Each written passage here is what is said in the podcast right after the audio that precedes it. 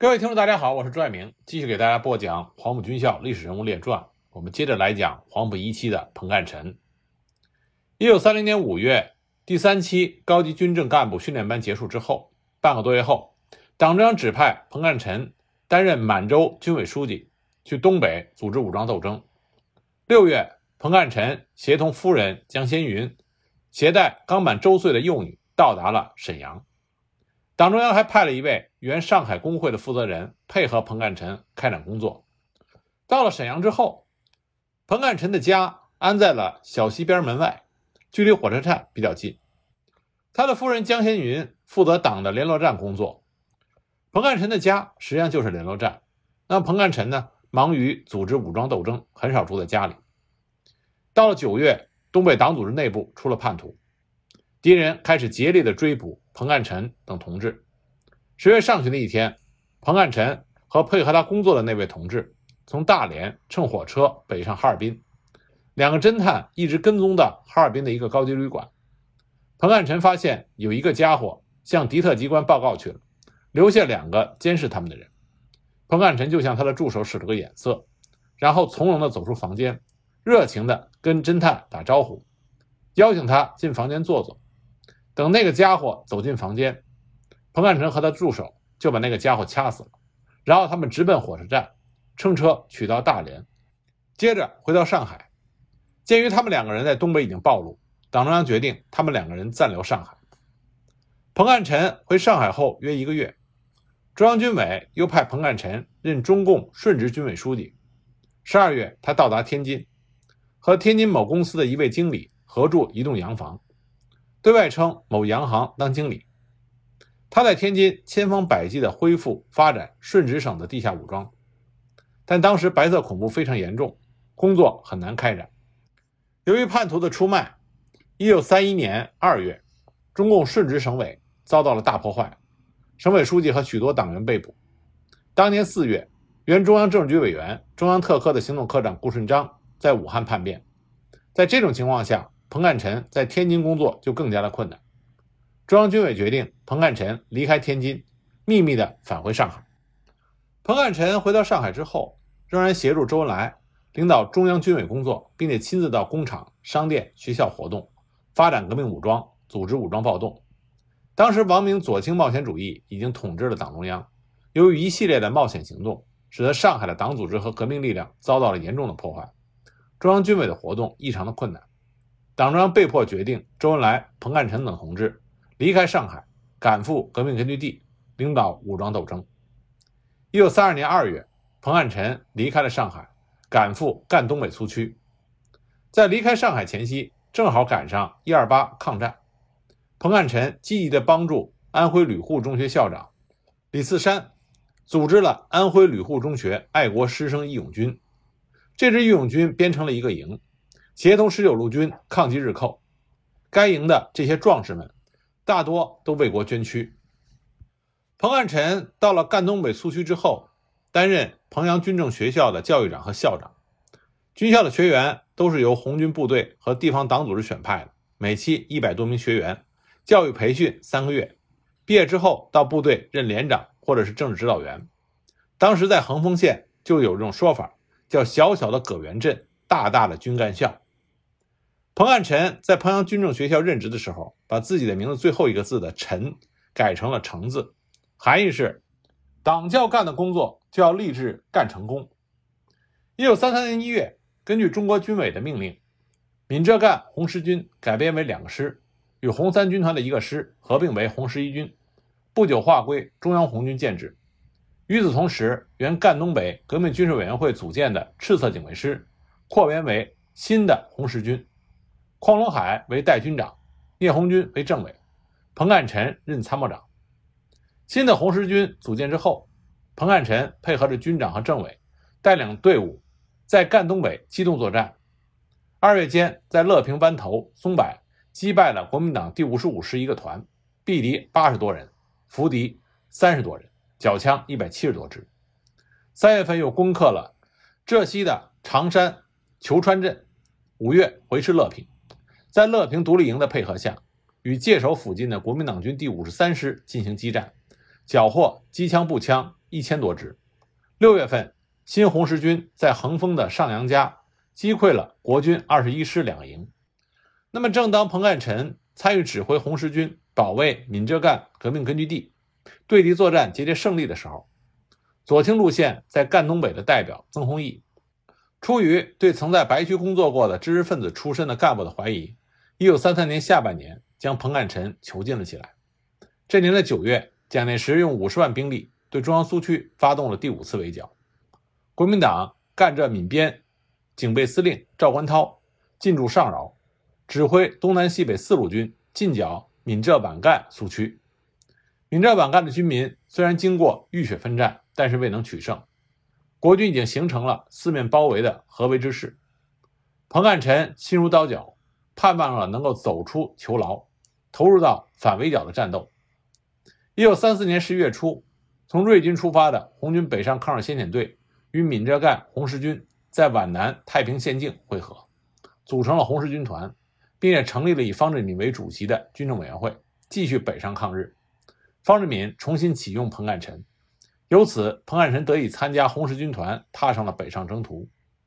一九三五年一月中旬，红十军团艰苦征战，最终兵败怀玉山。红军战士经过十多天的浴血奋战，最终没能突出重围。方志敏等先后被俘。彭干臣在这次突围中壮烈牺牲，年仅三十五岁。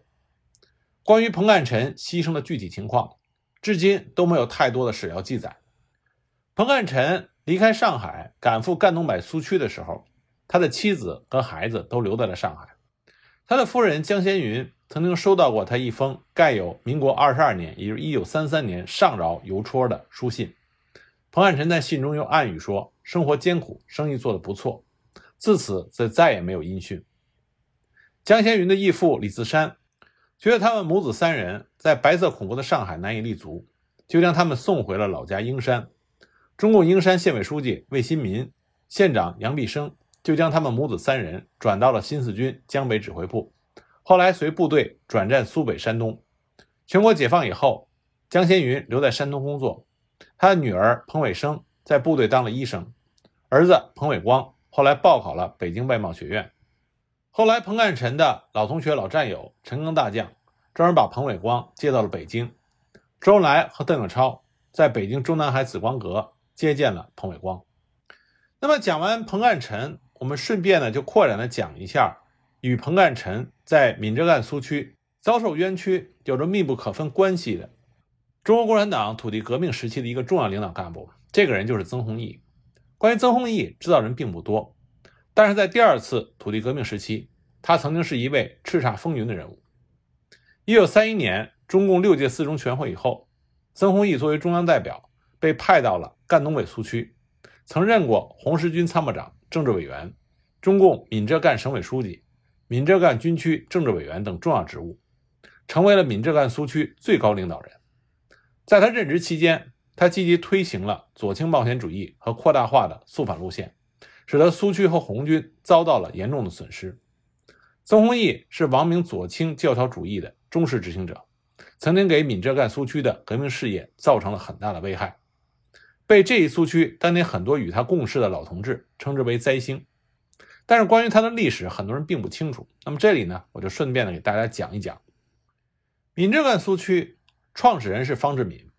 方志敏，我们在逝去的牛人里边专门讲到过，他是中国共产党早期土地革命时期一个非常优秀的领导人。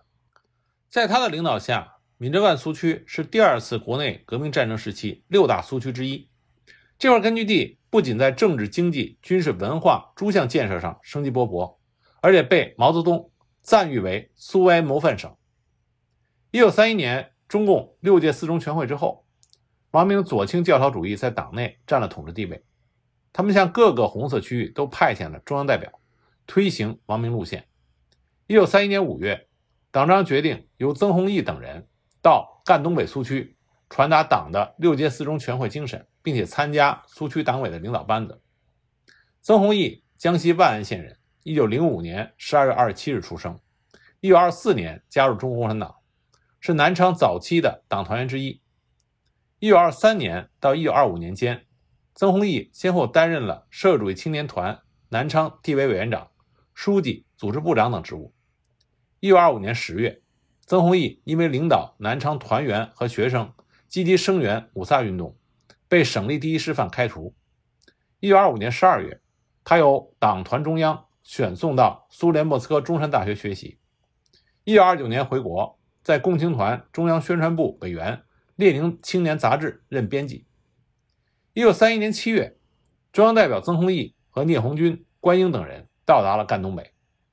曾洪义到达赣东北苏区之后，首先进行组织改造。他先是挑拨原有的外来干部与本地干部的关系，拉拢唐在刚、杨真吾、李靖宇等为其助手。曾洪义以中央全权代表的名义，向苏区的各项工作指手画脚，全盘否定，再次改组特委，由万永成。聂红军、唐在刚组成主席团，把方志敏等人排斥在党的核心领导之外，剥夺了方志敏对党和军队的领导权。一九三一年九月，赣东北苏区第一次党代会在葛源召开，曾洪义以中央代表的身份，完全控制了大会的领导权，点名批评方志敏，执行的是退却保守路线，是严重的右倾机会主义，是对中央六届四中全会的代工。接着，曾洪义报请中央同意，将原来的赣东北特委改为省委。根据王明的旨意，在曾洪义的一手操纵下，由万永成担任省委书记，聂红军为省委常委兼组织部长，关英为省委常委兼团委书记，将原来的组织部部长黄道、团委书记方志纯排挤出了省委领导班子。曾洪义自己成为中央代表，凌驾于省委之上。成为了赣东北苏区的太上皇，但是曾洪义是书生出身，不会带兵打仗，而且从后来的表现来看，他贪生怕死。当时苏区战事繁忙，领兵打仗全靠方志敏、邵世平、周建平、彭干臣等人，曾洪义不得不保留方志敏和邵世平两个人的常委职务。方志敏兼任省苏维主席，邵世平为省军委主席兼红十军政治部主任。周建平为红十军军长，曾洪义为了实现国际中央路线，提出明确的阶级路线，反对富农路线，大举的清查阶级。曾洪义他不顾党员干部的斗争历史、工作表现与群众的联系、对党的忠诚如何，凡是地主富农出身或其子弟，大都无条件的开除党籍、撤销工作，给予所谓的无情打击。对于非党干部与群众，只要是地主富农成分。也无条件的撤销工作，开除其参加的群众组织，凡此一切都被认为是异己分子，甚至男女婚姻因为成分不好都要退去婚约，因此呢，影响党内的不团结，许多干部情绪低落，农村出现了很多极左的现象，使苏维埃变成了凭阶级的机关，修改土地法，无条件的收回地主分得的土地，驱逐地主家属，叫做减轻苏维埃负担，加重国民党负担。收回富农分得好地，这就使得地主更加的反动，富农不满，中农动摇，雇农贫农陷于孤立，农村的统一战线政策被曾洪义完全取消。一九三二年三月，鄂豫皖革命根据地的肃反文件传到了赣东北，曾洪义以鄂豫皖肃反之后打过胜仗，提出了以肃反胜利争取红军胜利的口号。三月二十七日，赣东北省委颁布了肃反宣言。五月十一日，赣东北团省委又发出了关于肃反运动周工作的紧急通知。惨痛的闽浙皖赣的肃反开始了。一九三二年九月，临时中央给赣东北发来了九月指示信，声称零星的破获固然需要，然而我们必须从这种零星的破获中一直追踪到总的领导机关。当时做文化工作的潘悟行。做工会工作的何东桥，做互济会工作的罗子华，都对曾洪义表示不满。他们在闲谈中提倡健康，要洗脚爬山等。曾洪义就认为他们名义上是健康会，实际上是改组派。五月间，曾洪义主持了万人公审大会，以健康会为罪名，将潘悟行等人处死。曾洪义还一手炮制了改组派省委的特大冤案，把吴先民。打成了改组派省委书记，从此曾洪义更加的疯狂，在军队大举肃反，使红十军遭受了惨痛的损失。为了制造声势，曾洪义让人编了一首肃反歌曲，唱什么“工农士兵大动员，肃反宣传要加紧，极恶改组派，残酷 AB 团，所有反动第三党，破坏苏维埃和红军。”他还写了一篇中共中央代表曾洪义同志的启事，在团省委机关报《列宁青年周报》上发表，提出的口号是以肃反的胜利争取红军的胜利。在这个口号的引导下，肃反运动很快的就被简单化和扩大化。在赣东北苏区，人们都怕曾代表谈话，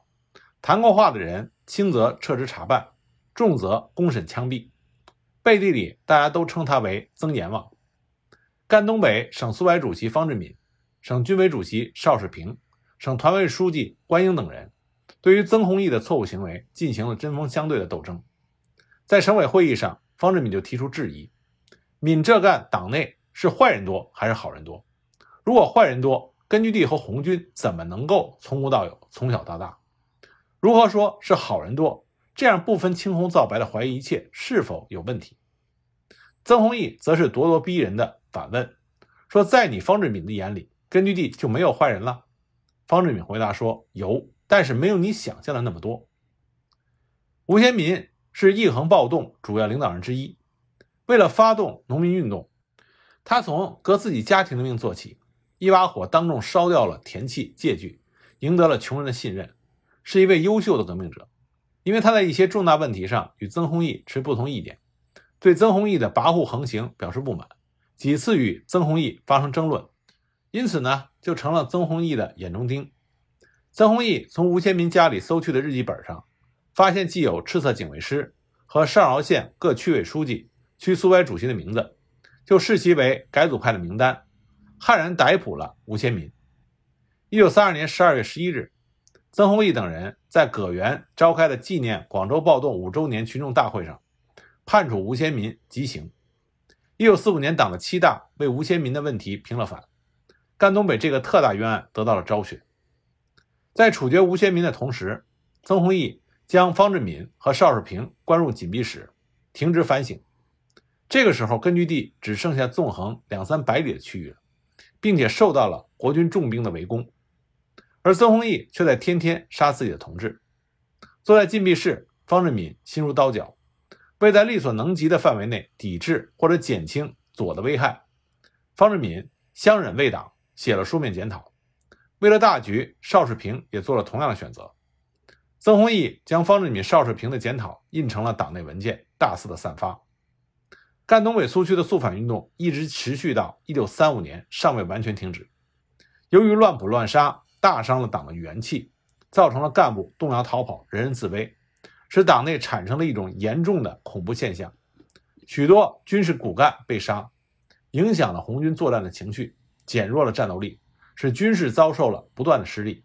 形成了农村的恐慌，群众对党怀疑，隔离了苏维埃与人民、党与群众的联系。造成赤白对立，失去了苏区周围群众工作的桥梁，影响了党的白区工作，在社会上造成了极坏的影响。杀投降官兵，杀俘虏，破坏了党对投降兵、俘虏兵的政策。这些才是为什么北上抗日先遣队无法依托闽浙赣苏区，为什么北上抗日先遣队最终兵败怀玉山。这和曾洪义他肃反扩大化，严重的给苏区。和红军造成了巨大的损失，有了密不可分的关系。一九三一年六月，第三次围剿开始之后，进攻赣东北苏区的国军大约是十个团的兵力，采取碉堡战术，步步为营，合围推进。面对强大敌人的进攻，不懂军事的曾洪义无视方志敏、邵世平、周建平等人主张军事上对敌人力量薄弱的皖南、浙西发展的正确意见，而大批所谓的右倾逃跑主义。提出变堡垒为敌人坟墓的口号和持久围攻堡垒的方针，强令红军向西南发展，打通通往中央苏区的道路。在曾洪义左倾冒险主义的指导下，红十军开始对敌人的炮楼、碉堡死打硬拼。桂西夏家岭的一个坚固炮台，红军屡次强攻不下。攻打横峰县城城郊碉堡的红军将士浴血奋战，虽然摧毁了一个碉堡，但是损失惨重。曾洪义在军事上的瞎指挥和随之而来的残酷的肃反，致使红十军处处被动，徒耗实力。根据地因之损失近半。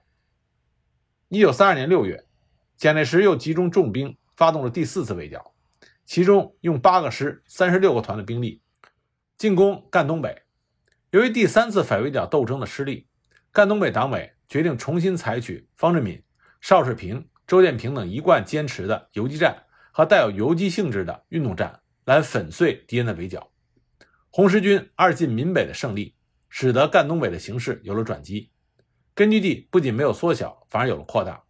这证明方志敏提出的向皖浙边发展的方针是正确的。这是对曾洪易执行左倾军事路线的有力批判。第四次反围剿的胜利之后，赣东北苏区得到进一步的巩固和发展。在一九三二年十二月十一日广州暴动纪念日，中共中央和中华苏维埃共和国下令改赣东北省为闽浙赣省，同时成立了闽浙赣军区。曾洪易被任命为闽浙赣军区政委，唐在刚为军区总指挥，邵世平为军区政治部主任。闽浙赣苏区军民粉碎了国军第四次围剿之后，一九三三年三月十八日到二十三日，方志敏在葛源主持召开了闽浙赣省第二次工农兵代表大会，方志敏继续担任省苏维埃政府主席。会后，赣东北苏区政权建设日趋完善，红军和地方武装建设有了新的发展。经济建设突飞猛进。一九三三年的农业生产比一九三二年增长了百分之二十，超过了中央苏区增长的速度，有力地支援了革命战争。在十个月后召开了第二次全国工农代表大会上，毛泽东又一次表扬了赣东北的同志，说他们和兴国的同志一样，也有很好的创造，他们同样是模范工作者。这时，中央苏区开展了反对罗明路线的斗争，曾洪易亦步亦趋。于一九三三年七月，召开了闽浙赣省党支部书记大会，以反罗明路线为名，大反所谓右倾机会主义，使局势刚刚开始好转的闽浙赣根据地又陷入了严重的危机。一九三三年十月，第五次围剿开始，曾洪易以中央代表的身份指挥反围剿，他不接受血的教训，又叫红十军去钻敌人的堡垒丛，致使红十军再次受损。一九三三年十月二十日，赣东北省第三次工农兵代表大会在葛源召开。在这次会议上，干部群众都表示了对曾洪易的不满，要求方志敏出来主持工作。一九三三年十二月，中央电令曾洪易出席在瑞金召开的中共六届五中全会，任命方志敏为赣东北省委书记，暂时满足了赣东北的地方要求。鉴于曾洪易在工作上的严重失误，方志敏。在曾洪易离开之际的省委会议上，给予了曾洪易严厉的批评。曾洪易离开之后，在方志敏的领导下，赣东北苏区工作上有些转变，表现在第一，把新成立的红十军向皖南行动，获得了某些胜利，建立了华德苏区；第二，停止查田查阶级行动，认为过去进行过左，肃反也缓和了一些；第三。开办白区工作训练班，分配皖南及景德镇一带重新开展白区工作，于是部队中群众中的情绪均有好转。中共六届五中全会的决定传到闽浙皖赣之后，闽浙赣苏区在军事上重新回到了红色堡垒对白色堡垒，不失苏区一寸土地，为阻止殖民地道路与实行苏维埃道路而斗争的道路上来。国军的堡垒进攻更加发展。由于军事实力的悬殊，红色堡垒是抵不住白色堡垒，所以伤亡颇大，部队损失，苏区日益缩小，形势更加严重。曾洪易离开之后，在方志敏领导下的那些转变，这时又被否定了。而更为可怕的是，已经离开闽浙赣苏区领导地位的曾洪易，再一次作为中央代表，随着由红七军团组成的北上抗日先遣队，向着。闽浙赣苏区和红十军而来，那么曾洪易给北上抗日先遣队带来怎样的危害呢？我们下一集再继续的给大家讲。